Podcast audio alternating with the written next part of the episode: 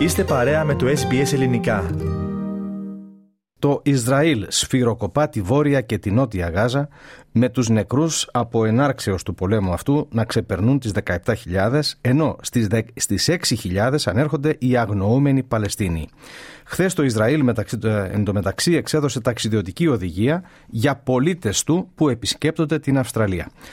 Περισσότερα θα συζητήσουμε τώρα με τον Πάνο Αποστόλου, ο οποίος επίσης είναι κοντά μας σήμερα στον ραδιοθάλαμο. Πάνο, αρχικά καλησπέρα και σε σένα. Καλησπέρα και από μένα, Θέμη. Λοιπόν, για να δώσουμε πάνω μια ενημέρωση στους ακροατές μας για το πώς έχει η κατάσταση στη Γάζα σήμερα.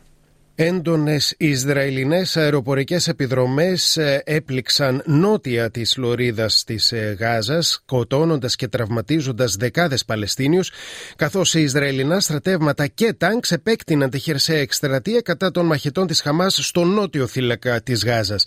Οι υπηρεσίες τηλεφώνου και διαδικτύου της περιοχής διακόπηκαν σύμφωνα με την Παλαιστινιακή Εταιρεία Τηλεπικοινωνιών, ενώ υπάρχει σχεδόν ολοκληρωτικό μπλακάουτ στις επικοινωνίες. Ο Ισραηλινός στρατός προελαύνει στη Νότια Γάζα για τη Χαμάς με τον Τζον Κονρίκους, εκπρόσωπο του Ισραηλινού στρατού, να δηλώνει στο Αμερικανικό CNN πως δεν τους έχουμε νικήσει στρατιωτικά εντελώς στον Βορρά, αλλά έχουμε σημειώσει καλές πρόοδους, αναφερόμενος βεβαίως στους μαχητές της Χαμάς. Στους 17.099 έχει φτάσει ο αριθμός των νεκρών και από τις δύο πλευρές, σύμφωνα με νεότερο απολογισμό πριν από λίγες ώρες. Το Παλαιστινιακό Υπουργείο Υγείας, το οποίο ελέγχεται από τη Χαμάς ανακοίνωσε επίσης ότι οι τραυματίες ξεπερνούν τις 41.000. Το Υπουργείο αναφέρει ότι το 70% αυτών που έχουν σκοτωθεί είναι γυναίκες και παιδιά, ενώ δεν έχει κάνει διάκριση στους αριθμούς μεταξύ αμάχων και μαχητών. Σύμφωνα με τον, με τον Βρετανικό Guardian, ο αριθμός των νεκρών είναι πιθανότατα υποεκτιμημένος, καθώς η κατάρρευση του συστήματος υγείας στη Γάζα έχει καταστήσει δύσκολη τη συγκέντρωση στατιστικών στοιχείων. Πηγές της Βρετανικής εφημερίδας αναφέρουν πως υπάρχουν περισσότεροι από 6.000 Παλαιστίνοι που θεωρούνται αγνοούμενοι εντός της εμπόλεμης περιοχής. Όπως αναφέρει ο Guardian, οι δημοσιογράφοι δεν μπόρεσαν να επαληθεύσουν ανεξάρτητα τους αριθμούς των θυμάτων που εκδίδονται κατά τη διάρκεια της σύγκρουσης. Από την πλευρά του Θέμη, το Ισραήλ έχει αναφέρει επισήμως 1.200 νεκρούς.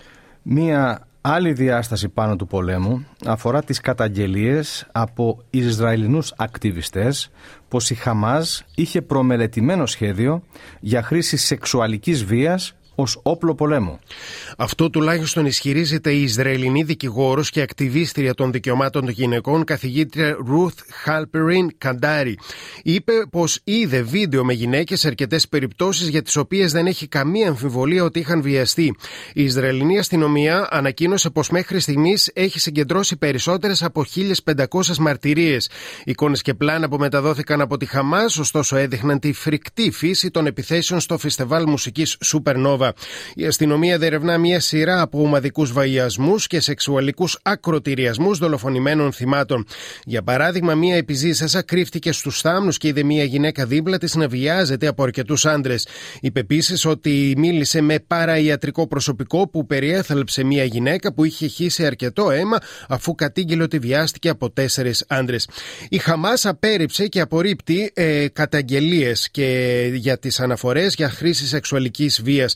Σε μια ανάρτηση στο μέσο κοινωνικής δικτύωσης Telegram, ανέφερε ότι τέτοιοι σειρισμοί είναι ψέματα του Ισραήλ που προσπαθούν να διαστρεβλώσουν τον ανθρώπινο τρόπο με τον οποίο η Χαμάς μεταχειρίστηκε τους Ισραηλινούς ομήρους. Χθες Δευτέρα, δεκάδες διαδηλωτές συγκεντρώθηκαν έξω από την έδρα των Ηνωμένων Εθνών στη Νέα Υόρκη, διαμαρτυρώμενοι για την αδράνεια του οργανισμού, όπως είπαν, σχετικά με τον βιασμό, την απαγωγή και την κακομεταχείριση Ισραηλινών γυναικών. Τέλος πάνω να δώσουμε μια αυστραλιανή διάσταση στο όλο θέμα αφού το Ισραήλ εξέδωσε ταξιδιωτική οδηγία για υπηκόους του που επισκέπτονται την Αυστραλία. Το Συμβούλιο Εθνικής Ασφάλειας του Ισραήλ εξέδωσε ανακοίνωση λέγοντας ότι αύξησε το επίπεδο απειλής για τους πολίτες που επισκέπτονται την Αυστραλία. Το Συμβούλιο διενεργεί συνεχείς αξιολογήσεις της κατάστασης με τις Ισραηλινές οργανώσεις ασφαλείας και εξέδωσε συστάσεις για τους Ισραηλινούς που ταξιδεύουν εκτός της χώρας τους. Σύμφωνα με τις αναλύσεις τους, το επίπεδο απειλής σε δεκάδες χώρες έχει αλλάξει συμπεριλαμβανομένης της Αυστραλίας.